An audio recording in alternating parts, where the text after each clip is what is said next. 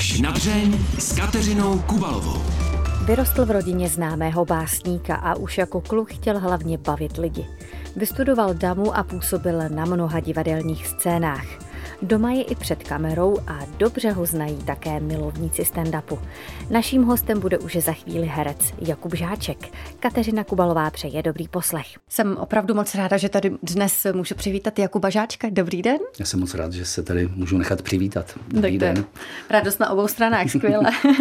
Kde vás teď můžeme vidět, slyšet?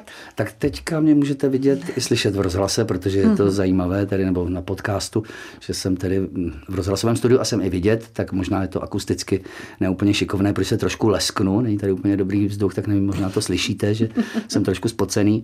Ale jinak eh, mě můžete vidět v divadle na Zábradlí, teďka asi nejčastěji, kde jsem tady v angažmá a je to moje domovské divadlo, jsem tam rád, je to taková moje rodina. to je takový kliše herecký, jakože tam je bezvadný kolektiv, ale u nás je to opravdu pravda, na rozdíl od těch jiných, kteří to říkají. No a vidět, no, na ulici občas, mm-hmm. v televizi, ve filmu teďka taky občas a teďka je na světě nový film Miroslava Krobota, jmenuje se Velká premiéra, kde hrají psychoterapeuta a víc vlastně už nemohu prozrazovat, protože už by to byl spoiler. Ale bylo to moc prima natáčení, už se těším, až eh, ten film bude mít premiéru na festivalu v Karlových Varech. To si hodlám užít, kde jsem byl v páru s Klárou Milíškovou, s kamarádkou a doufám, že ji doprovodí mi na červeném koberci. Kde to vlastně máte raději? Před kamerou a nebo na jevišti? A, nebo je vám to vlastně jedno? No jedno mi to není. Já jsem rád eh, buď tam, anebo tam. Nějak hmm. úplně mimo rád nejsem jako herec, protože herec potřebuje hrát, eh, jinak to není herec. A ono to má svá specifika oboje. Jo. To divadlo je totiž o sdílení, je to o tom živém vytváření eh, nějakého zážitku ve spolupráci s publikem, i když se může zdát na první pohled, že publikum jenom je přísedící nebo jenom pozorovatel, konzument vlastně toho, co se děje na jevišti, ale ono tak nikdy není. Vždycky záleží na té energii, která v tom sále je, jaká je vlastně kondice toho souboru v tu danou chvíli a i kondice teda publika. Takže on je to, to sdílení. Myslím si, že to, v tom je obrovská budoucnost divadla a že na to i lidi přicházejí a je to i v souvislosti s covidem nebo s těmi opatřeními, mm-hmm. která vlastně způsobila, že jsme byli jaksi odstřiženi od sebe navzájem, publikum a herci, tak teďka, když to znovu zkouší nahazovat takzvaně, tak eh, vy úplně cítíte, jaký hlad tam byl v tom publiku i u nás, jako u herců a jak to krásně funguje. A myslím si, že to je právě to, abych udržel nit, to je někdy u mě těžké, abych udržel nit toho, co říkám, takže se omlouvám posluchačům, když tak si to přetočte na někoho jiného, kde je srozumitelnější. Ale chtěl jsem tím říct, že vidím obrovskou budoucnost divadla právě v tom sdílení, že to je něco, co je nenahraditelný. Jo což dokázali i všechny ty streamované představení, nebo jo, všechny ty přenosy, nebo záznamy divadelní. Je to něco, co je těžko přenosný, vlastně nějak sdělit, jako co to je, ale fakt tam cítíte tu energii a to, že jste tam ve společnosti lidí, herců, publika, lidí, kteří sedí vedle vás, se kterými hrajete, kteří se na vás dívají, slyšíte něco společně, společně reagujete, tak eh, to je opravdu nenahraditelné. Ale u filmu a televize zase mám rád to, že je ten váš výkon vlastně pod nějakou kontrolou a je definitivní. Mm-hmm. Jo, ono to může být zrádné, protože pak eh, třeba s něčím, když nebudete spokojený s tím výkonem, tak už je tam na věky zaznamenán. Ale taky je většinou čas, pokud je ta práce dobře připravená, tak je čas eh, na to, abyste měl možnost eh, ovlivnit ten svůj výkon. A je na tom hezký, že ta práce je hotová, můžete se na ní podívat. já se teda na sebe neúplně rád dívám, ale že když jste součástí nějakého celku, který vytvoří prostě filmové dílo nebo televizní dílo, tak je to hezký, že je to jako hotový a můžete si to někam uložit a lidi se na to můžou podívat a vlastně je to neměné. Jo. Mm-hmm. To prostě já z divadla, divadla já stárnu, že jo, stárnu, jsem nešikovnější, vypadnou mi zuby, budu šišlat. Jo, nebude to možná už hezký pohled a je možná dobře, aby mě to pak někdo řekl, že už to není dobré. Ale oni, oni to lidé řeknou většinou. Vy jste zmiňoval před chvílí tu náladu eh, v publiku mm-hmm. po covidové pauze divadelní. Je publikum trošku jiné a ta energie, která v tom divadle je po covidu jiná? A nebo se to vrátilo do stejných kolejí? Je, já ještě dělám, kromě teda toho, že hraju v divadle mm. na zábradlí, tak ještě dělám stand-up mm-hmm. na stojáka, kde je to ještě takové markantnější, ten, mm-hmm. ten kontakt s tím publikem je takový živelnější, on ten žánr uh, si o to říká, jo, to se dá hrát v hospodě, my to hrajeme i v divadle, v hospodě, mm-hmm. v klubech, venku, snad jedině, kde jsme to nehráli, je tramvaj nebo trolejbus. A tam je ten kontakt opravdu bezprostřední a tam vidíte na těch lidech, jak jim tohle chybělo. A jsou to třeba lidi, kteří normálně do divadla vůbec nechodí. Ale zase se vracím k tomu, co jsem říkal předtím. Ona ta forma toho stand-upu je vlastně divadelní představení. Mm. Je to jako prastarý jako formát divadla, že někdo něco předvádí, někdo se na něj dívá. A tohle to je strašně znát. Já třeba, jak byly ty lockdowny, jeden, druhý, třetí, kolik jich bylo, já už vlastně nevím, mě to splývá všechno do takové mlhy, hmm. ale vím, že bylo takové období, kdy jednu chvíli se tak jako trošku smělo, nevím, museli být lidi od sebe dva metry, nesměli se znát nebo nesměli být příbuzní a museli mít před obličejem něco. Já nevím, jak, už přesně, jak ta opatření byla, ale byla nějaká opatření a ti lidé v tom divadle, to, ta nálada byla velice podobná třeba divadelnímu představení před listopadem 89, jo, což já mhm. jsem tady docela starý, takže já jsem tam zažil. A mě to úplně strašně evokovalo tu dobu, jo, že vlastně lidi hledají jaký jinota je, nebo vlastně, že Aha. jsou rádi, že tam někde jsou a že to vlastně je tak téměř nepovolené. Jo? Nebo ano, přesně tak, že to mm-hmm. za mhm. chvíli třeba to nebude. Aha. A ono se to teda stalo, jo, že to zase za chvíli nebylo. Aha. A pamatuju si, že jsme hráli jedno představení právě na zábradlí a už se nějak vědělo, že druhý den bude ten lockdown, že se vyhlásilo to opatření, jak se to tak vyhlašovalo vždycky dvě až 12 hodin předtím, než to začalo platit, tak už to ty lidi věděli, že se vlastně dívají na poslední představení a nevěděli, na jak dlouho bude ten lockdown zase. A my jsme měli tak neuvěřitelnou děkovačku, která trvala třeba asi 15 minut, jo, a vlastně ty lidi vstali a plakali, jo, bylo to jako prostě, no jako kdyby se dozvěděli v Národním divadle, že bude požár, no.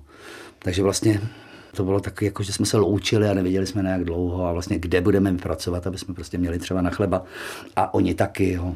Takže vlastně to bylo takový hezký. Všichni jsme plakali a bylo to dojemný. No a teďka už se ale vydáme zase pravidelně a musím říct, že lidi chodí, že je vlastně prakticky téměř všechno vyprodáno, třeba v divadle na zábradlí. Ono to teda není taky tak těžké, to malé divadlo, jo. Není, to, není to kaplička Národního divadla. Ale prostě, že to naše publikum se vrátilo a a chodí. No a to je báječný. A já ty věci na zábradlí hraju moc rád, jsem chtěl ještě říct. Je pravda, že jste se bál jít do stand-upu původně? Že se mm-hmm. vám do toho nechtělo? Nechtělo, já jsem se nechal přemlouvat od kamarádů, bylo to vlastně v době, kdy stanice HBO, která to vlastně jsem přinesla, ten, mm-hmm. ten formát eh, v rámci svého vysílání, tak vlastně hledali tehdy, koho by tam obsadili, kdo by to jako vůbec chtěl dělat. Takže padla volba na lidi okolo Hadivadla, kde já tehdy vlastně jsem taky hrál a divadla sklep a tak to tak jako různě protínalo třeba s Petrem Čtvrtníčkem a s Deňkem Suchým a tak vznikla takový jiný styl toho stand-upu, protože my jsme vlastně začali dělat takové scénky, já jsem tam často jakoby chodil se dívat a furt mi říkali, nechceš to taky zkusit? A já jsem se fakt bál, já jsem se bál toho živého publika a že to bude trapné, nebo No ale nakonec eh, jsem se přemluvit nechal. Ono to bylo také honorováno, takže vlastně jsem si říkal, potřebuji peníze, tak při nejhorším to bude špatná zkušenost, u které si vydělám nějakou tu korunu. no a začalo mě to bavit. No. A vlastně na začátku, když to dneska vidím, tak vidím, že to bylo i trošku trapné, ale eh, vlastně je to tak, když razíte nějaký tunel mm-hmm. v místech, kde nikdy nic nebylo, tak eh, prostě je to pokus omyl. A je pravda, že třeba hodně lidí z první vlny těch stand-upistů už to třeba taky nedělá. Jo. Je, je nás tam pár. Marek Daniel asi, vím, že Petr Čvetníček už to taky nedělá, to stojaka, že by jezdil. Iva Pazderková si patří taky k té první vlně, tak to se potkáme, tak to jsme takový staří matadoři, kteří ještě občas teda dělají ten stand-up jako vlastně takovou scénku, takzvaný český stand-up, že tam takzvaně nevystupujete sami za sebe, jo, což si někdy lidi pletou, že vlastně, já vím, že ona je to scénka stejně tak, jako tak, jo, protože oni ti stand-upisté kteří vystupují sami za sebe, ať je to třeba Louis C.K., tak vlastně tvoří postavu, která se tváří, že vystupuje sama za sebe, že je jakoby civilní. Já mám většinou ty postavy trošku stylizovanější, protože mi to dává takové bezpečí. Mm-hmm. Té stylizace, že, že, jsem, ano, že mm-hmm. jsem mhm. trošku schovaný, ať už je to kněz v džínsech, mm-hmm. nebo, mm-hmm. nebo kuchař, nebo eh, sudecký cvičitel ale už dělám i ty takzvané civily. Říká Jakub Žáček. Mimochodem, ta zmiňovaná trapnost, mm-hmm. jak to mají herci s trapností? Musí přijmout Jako kámošku, která prostě musí být a no, nebo se s tím... Já nejsem úplně normální v tomhle tom a v tom sdílím třeba tu poetiku s Y nebo s Janem Šmídem, který mm-hmm. tu mhm. poetiku trapna vlastně milé. Já to, to vlastně... postavil. Ano. Skoro. Ano, ano, a dokonce to rád i vyvolává jako v těch Aha. režích, aby se to vlastně událo, jo, hledá vlastně ty meze toho trapna, kam až je možno někdy zajít. Já to, já to vlastně, jako když se to děje, tak úplně hned si to neuvědomuju, ale velice často to se mi stane už v průběhu toho trapna, když se třeba něco stane na tom ještě, co se stát nemá, nebo je trapná situace nějaká i v životě, tak já si to vlastně hrozně užívám. Mm-hmm. Jako, že najednou zapínám nějaký jako rekordér ve své paměti a říkám si, tohle to je krásný, ono se to fakt děje. Jo? A, a je to, je to třeba strašné. Y je jiná než trapnost třeba v Národním divadle. No, ale o to může být zase výživnější Aha. a o to víc si ji pak můžete užívat, pokud jste sběratel toho trapna. Jo. Ono teda to vypadá, ono by mohl někdo říct, ono mu taky nic jiného nezbývá, než být sběratelem trapna, protože je trapný, ale i tak jako je to skvělé. Jsou samozřejmě situace, které jsou natolik trapné, že z nich neexistuje únik. Mm-hmm. Jo, sám jsem jich několik zažil a nebudu je tady popisovat, protože to do rozhlasu moc není, to takový spíš ukazovací. A, a nebo se mi to, možná můžu, ale tak uvidíme, máme málo času a já se opravdu hodně potím. Tak, ehm, že jsou situace, kdy to trapno už dosáhne takové jako kulminace, že z toho není úniku jinak, než že třeba zemřete.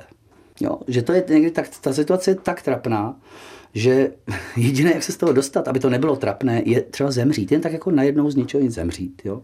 Nebo možná dá se to řešit ještě takovým hlubokým spánkem okamžitým. Jo, že si řeknou, on má třeba narkolepsii, jo, nebo prostě, že podívejte se, on usnul, nebo, ale to, to není tak, to je vlastně pořád trapné. Zatímco, když by někdo řekl, když by se vám stalo něco hodně trapného, eh, tak eh, kdybyste umřela, tak by řekl, je, ona umřela. A najednou to není trapné, je to smutná příhoda, jo? je to dojemné. Vlastně třeba se i najdou lidé, kteří by nás litovali, že jsme zemřeli. No, jsou takové situace. No, asi to vyprávět nebudu. Jak vy to máte vlastně s divadlem? Vždycky jste ho chtěl dělat? No, je teda pravda, že já jsem už jako dítě jsem si vysnil, že budu herec. Mm-hmm. A pak jsem eh, jako klopítáním života se od toho trošku jako odkláněl. Jsem říkal, ono to není tak mm-hmm. úplně jednoduché se tím hercem stát. Jsem dělal přijímačky na konzervatoř. Mm-hmm. V 80. letech nedostal jsem se, studoval A jsem vy jste se dost věnoval ze začátku pohybovému herectví. To nebyla jenom klasická činnost. Je, to, Máte... to myslíte? Jako, Duncan, Duncan jo, Center konzervatoř, klamství jsem, mm, mm, a to tak to je spíš omyl, jo, ten Duncan Center, i když to beru jako dobrou zkušenost uh-huh. a nelituju toho, je to obdivodné, když se na mě někdo z mojí fízis podívá, já mu řeknu, že jsem studoval Duncan Center, tak to vyvolává smích, nebo lidé si myslí, že je duben třeba, že je to aprílový žert. Ale opravdu jsem chvíli Duncan Center studoval. Já jsem studoval mnoho středních škol a teprve na té páté střední škole jsem ve svých 23 letech odmaturoval. Co vás přilákalo k tomu divadlu? Eh, nevím, byla to nějaká touha vlastně asi lidi pobavit, stát se nějakou součástí, vlastně přinést jako vesel humor, hlavně mě k tomu uh-huh. jakoby ved. Já úplně jako, za, když jsem začal objevovat gramofon doma, jo, uh-huh. když jsem rozbil všechny budíky, které jsem rozebral, nebo jsem schopen nedát dohromady, tak jsem objevil gramofon a zjistil jsem, že když ho nerozeberu a nerozbiju, takže si na ně můžu pouštět gramofonové desky. A vlastně nejvíc ze všeho mě bavilo mluvené slovo, které u nás prostě v té diskografii, co měli rodiče, bylo taky jako hezky e, zastoupeno. Takže mm, jsem vyrostl třeba na poslouchání e, samozřejmě osvobozeného divadla, jo? takže uh-huh. ty, ten kontakt samozřejmě byl zprostředkovaný tou chrčící deskou a t- jenom těmi nahrávkami, které vlastně Skovec e, Rycha Ježek pořídili, ale strašně mi to zůstalo pod kůží. Divadlo Semafor, tu Y, tam už jsme i jako chodili, že i mě třeba rodiče vzali na tu Y nebo na, na Bolka Polívku, tehdy, když jezdil do Bránického divadla. Ale úplně nejvíc ze všeho jsem už jako dítě miloval a miluji dodnes. A to jsou prostě hry Lasici a Satinského, nebo jejich podání, jejich dialogy, nebo jejich zpracování třeba Čechova. Je úplně uh-huh. úžasný. A do dneška je mám za úplně nejbravurnější mistry slova. A to jsem říkal, tohle bych chtěl vlastně dělat. Jo? Vlastně uh-huh. autorský asi divadlo, nevím, ale toto dítě nerozpozná úplně. Ale věděl jsem, že chci být, že se chci vlastně jako předvádět. A zvláštně je to u mě a pro mě, hlavně v tom, že já si vlastně připadám jako spíš introvert, jako stydlivý člověk. Uh-huh. Jo že mě hrozně dlouho trvá, než se někde rozpovídám, že jo? tady to trvalo třeba asi dvě minuty, že jo. ne, ale mám nemluvit vážně, že vlastně spíš jsem takový jako uzavřenější, si myslím. a nevždy hned jako to můžu vybalit. Procházím trémou samozřejmě, hereckou, ale i takovou jako osobní trémou, jo, že se někdy ostýchám třeba vstoupit do místnosti, kde je víc než dva lidi a tak. ale Když si nasadíte tu pomyslnou masku klauna, tak to mám, najednou ale jde? to možná rozhlasoví diváci, rozhlasoví diváci tak ono, teďka neslyší. máme trošku nějakou ano. masku. ano, člověk, když jste v té roli, je to něco, co vás může hmm. takzvaně jistit. Já jsem pak vlastně na škole se tohle učil jako odbariérovat třeba tím, že jsem na, na DAMu chodil k Ivanu Vyskočilovi vlastně na dialogické jednání, hmm. což je takový zvláštní proces nebo taková zvláštní metoda, kdy vlastně změšťujete ten dialog sama se sebou, což může vést prostě k požitku lidí, kteří se na to dívají, ale vlastně není to tak úplně důležité, protože vy musíte být čistý v tom, jak sám se sebou vlastně jste schopen hovořit. Nejedná se o schizofrenika, který jako hovoří se svým druhým já, jo? je to normálně jakoby přiznaná uh-huh. metoda, taková psychologicko-herecká, ale to už možná trošku plácám, možná by mě někdo z katedry alternativního divadla. No, no naopak, nedávno no. mi tady zrovna jeden kouč eh, říkal, že dávat si pravidelně schůzky sám se sebou vůbec dobrý, není ale vůbec se já se nesejdu, protože... No, já, tak já, sednout si no, a přemýšlet si sám no. o sobě, o svých cílech, o své životní ano, cestě. Eh, jako určitě, no, určitě. Jako to, ale to vás totiž obnaží sam, samotného Aha. před sebou vždycky, to dialogické jednání. Tam neexistuje vlastně žádná fali, tam ne, pak to nefunguje vlastně. Pak si sám se sebou nepopovídáte, takzvaně. Mm. No. Tu zkusku si nedáte, protože se nesejdete, protože domluvit se spolu mohou pouze, jak říkal Eval Čorm, pouze lidé, kteří jsou předem domluvení. A měl byste být předem domluven sám se sebou, abyste se pak mohl domluvit i s někým jiným. Ale to už je trošku, to už zenuji. Že? Já vám něco přečtu. Ano. Eva leží v posteli, chytá přitom lelky. Žádného však nechytila, byly na ní velký. To jste prý napsal, když vám bylo nějakých pět let. Ano, to jsem ani neuměl psát, jenom jsem si to takhle přeříkal. Ano, ano, to je, to je hodně... Chtěl jste jich ve stopách svého tatínka. To jste no to, na sebe někde práskl. Jo, jsem na sebe práskl. No, tak já to všechno, když nemluvím sám se sebou, tak, to, tak na sebe něco prásknu. No, tak je to takové, tak, že můj táta je vlastně jako básník nebo spisovatel. Hmm. On teda nebyl takový ten typ asi táty, který by na nás vytahoval ty básničky, i když jako nám je asi čet a říkal, říkal nám pohádky. Zkoušel jo. si je na vás. A já jsem samozřejmě viděl, že táta třeba má tu knížku nějakou a že, že to nějak jako funguje a bavily mě ty verše a do dneška mi to vlastně svým způsobem baví, ale asi to neumím tak dobře jako on. Se to prostě nějak rozředilo v těch genech. Takže, ale tehdy asi to byla nějaká touha, ano, vyrovnat se tomu otci, prostě nějaký ten ojdepovský komplex, jakože to otce přebiju tady touhletou básní, tak myslím, že se mi to trošku povedlo na těch pět let. Zkoušel jste někdy ještě potom něco psát, nebo teď? Nemáte mm-hmm. náhodou něco v šuplíku? Možná to tam mám, ale rozhodně to tam nenajdu, protože ačkoliv miluji pořádek, nejsem schopen ho udržovat, ani si archivovat věci, které dělám. Ale je pravda, že jsem občas něco napsal, píšu pro divadlo v Liberci, krátké úderné divadlo, naše jako takové kulturní mm-hmm. punkové divadlo, které funguje už asi 30 let, to je strašné. Takže tam si píšeme věci.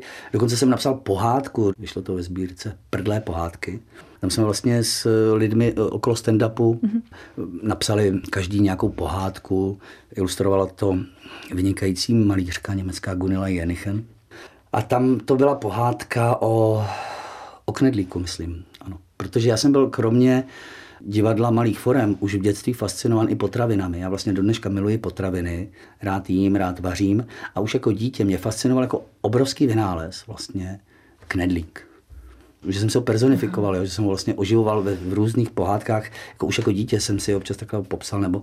Takže bude hra o knedlíku, nebo tak něco? chlapci si hráli s auty, děvčata s panenkami, já jsem si hrál třeba s šiškou knedlíku, jo, protože a stačilo mi to, pomazal se s ním člověk, nezranil se o něj, byl měkký a když byl hlad, tak z toho mohl jako kamaráda sníst. Jo. No to tak to jenom, takže občas něco píšu, ale jsem trošku jako nesoustředěný. Dalo by se říct, že jsem líný. No takhle, já hrozně rád prokrastinuji. A na to jsem opravdu odborník. Dokonce jsem si říkal, že bych měl, když byl ten covid a lidi nemohli, tak si bych udělal nějaký online třeba, nebo i potom kontaktní normálně kurz prokrastinace. Mimochodem, jak se daří tatínkovi? On píše furt. Mm-hmm. Takže... On je neuvěřitelně nezdolný, také jsem ho tady před no, měla. Je, no a e, můj tatínek je po operaci hlasivek, takže hmm. má vlastně po rakovině hrtanu, má vyoperované hlasivky a odmítal si dát Slavíka, to zařízení, takový mm-hmm. to, to, jak to jako chrčí, mě to myslím pan Fischer. On se bál, že jeho vnoučata se ho budou bát, když bude takhle mluvit, takže se naučil takzvanou vícnovou řeč, kterou se učí málo, málo lidí. A můj otec nikdy moc nemluvil, on spíš opravdu jako tak jako psal, byl takový tichý člověk a do té doby, co se naučil tu jícnovou řeč, mluví daleko víc. Je vlastně hrozně upovídaný a že se kolikrát ani já nedostanu ke slovu, když když jsem u něj na návštěvě. Jak vy jste to vlastně prožíval, když eh, tatínek musel na operaci a teď se vlastně nevědělo, jestli vůbec ještě někdy bude no, mluvit, jak to s ním dopadne? No bylo to takový zvláštní, člověk si to nechce připouštět a nechce hmm. to vlastně připouštět ani tomu člověku předtím, ale myslím hmm. si, že táta věděl, že je v nějakým takovým nějakým pomezí, že to je hraniční, jako, že to je mezník v jeho životě, buď definitivní, nebo prostě nějaká, nějaká prostě cesta, nějaké rozcestí. To naštěstí dobře dopadlo, já to musím zaťukat, že vlastně to dopadlo úplně skvěle, až e, pozoruhodně. No a pak nás překvapila spíš maminka, která vlastně celou dobu se o něj starala, tak nakonec odešla ta maminka dřív než ten táta, mm. o kterém jsme si říkali, ježiš, tak táta, co ta máma bude dělat, až tady bude sama. A ono se to vlastně krásně otočilo, jak člověk není ve střehu nebo nedává někdy hmm. pozor na ty věci, tak se to dokáže otočit. Ale všechno je vlastně v pořádku. Všechno je tak, jak má být.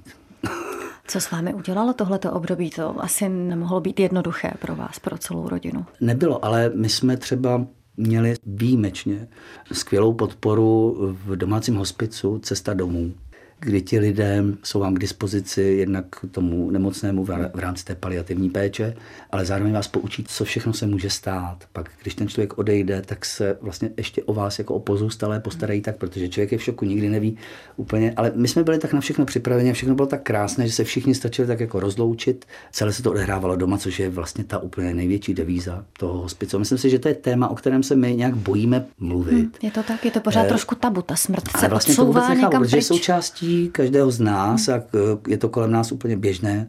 Lidé kolem nás umírají, naši nejbližší odcházejí a Myslím si, že každý, kdo by měl možnost to poznat a tu službu využít, protože myslím si, že ji nakonec chce využít každý, pokud se o ní dozví, co přináší, jaký servis to vlastně je. Jo? Slovo servis při tom odcházení zní zvláštně, ale je to tak vlastně, jo? když to jako eh, řekneme trošku neučesaně je strašně důležitý. Je strašně důležitý si uvědomit, že ta smrt je součást našeho života, že ten odchod by měl být co nejdůstojnější. A že vlastně náš systém a zdravotní systém nám to úplně nezajišťuje. A je to jenom proto, že my nevytváříme tu poptávku. Mm. Já vím, že třeba často pohybuji v Liberci, tam ještě před několika lety vůbec žádný hospic nebyl. Ani, ani ne, než kvůli mobilní hospic, domácí. Jo? A vlastně je vždycky je předimenzován. Jo. Ta poptávka eh, po téhle službě nebo po tom hospici je vždycky větší, než jsou ty hospici schopny uspokojit. A je to jenom důkaz toho, že vlastně lidé chtějí se důstojně rozloučit se svým blízkým nebo důstojně sami odejít z toho života. Jo? Nemluvím vůbec o eutanázii, to vůbec do toho nepletu lidé to někdy často zaměňují, nebo že mají pocit, že to je něco s tímhle. Že zapotřebí o tom opravdu mluvit a komunikovat. A věci, které se nekomunikují, tak vlastně bobtnají jako takový nádor, který, nebo absces, který může pak někdy vyhřeznout v záchvatu nějaké necitlivosti toho, že necháváme lidi v nemocnicích tak dlouho, než odejdou. Vlastně velice nedůstojně. A to souvisí i s tím, jako se zdravotnictvím naším celkově v jaké jako kondici je a jaké má priority, nebo vůbec Myslím si, že vůbec nedocenujeme, a ten COVID to ukázal, a taky jak se ten stát k tomu postavil, eh, myslím dost macežsky, nebo prostě velice zvláštně, kdy se pořád říkalo, že jsou zdravotníci v první linii a nakonec, když už přišlo tedy k tomu, že bychom je třeba měli nějak odměnit nebo se s nimi vážně bavit o jejich problémech, tak se na to tak nějak zapomínalo, tak se to odsouvalo. A já mám několik přátel mezi lékaři i mezi prostě odborným zdravotnickým personálem. Jsou sestry, to jsou lidé, kteří musí mít vysokoškolské vzdělání, kteří jsou nuceni naším systémem vlastně dělat tak moc přes čas eh, vlastně eh, v rozporu se zákonníkem práce. Vždycky se to nějak tak jako spitlíkuje, protože tam nejsou ti lidé. A pamatuju si na tu akci Děkujeme, odcházíme, kdy se to celé obrátilo vlastně proti doktorům protože se najednou řekl, no oni si stěžují, oni mají takový platy a oni si stěžují, ale ty platy, které se začaly objevovat v těch médiích, to, to neměl skoro nikdo teda z těch mých známých, protože to jsou skvělí odborníci a vlastně na dobrých exponovaných místech. Ale myslím si, že na čase se bavit o zdravotnictví, co od něho chceme, jestli si vážíme těch lidí, kteří to dělají, jestli jsme schopni je odměnit. Já třeba nechci, aby mě případně operoval lékař, který je po 48 hodinové službě. No, to prostě, ani on to nechce. Hmm. Jo? Ale vlastně, aby jako dostal svým závazkům a, a svému platu a svému závazku k nemocnici a já nevím, ke všem různým atestacím projektům, tak, tak se to tak vlastně děje. A pak se děje tedy taky to, že přijdete na pohotovost třeba a tam se vám stane, že máte pocit, že jste trošku v koncentráku. Jo, protože je prostě frustrovaná zdravotní sestra, která toho má dost, takže na vás křičí lékař, který je nevyspalý, který má tu službu vlastně asi za trest, nebo já nevím, nebo prostě to dělat nechce. Jo, a tohle to všecko by se mělo prostě vyeliminovat k tomu, abychom vlastně to zdravotnictví měli, aby nás léčilo, že? No? Ne, aby vlastně generovalo nějaký zisk někam.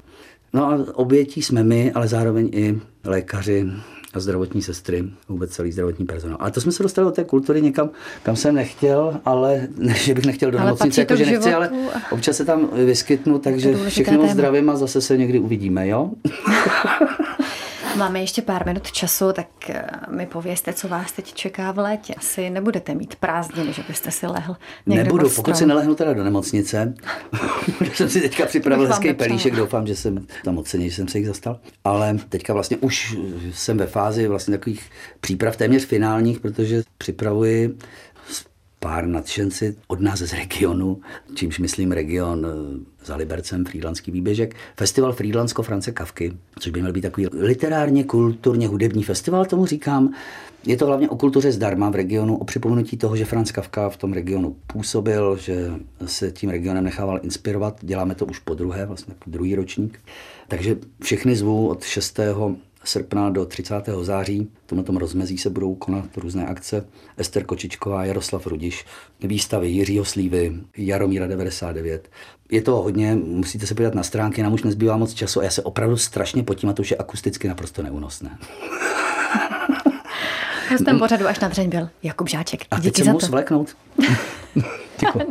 Naschledanou, brzo se to jde. No a mě už nezbývá, než dodat, že pořad až na dřeň si můžete poslechnout také jako podcast. A nezapomeňte se podívat také na video záznam z natáčení. Kateřina Kubalová se těší na slyšenou zase za týden. Mějte se krásně.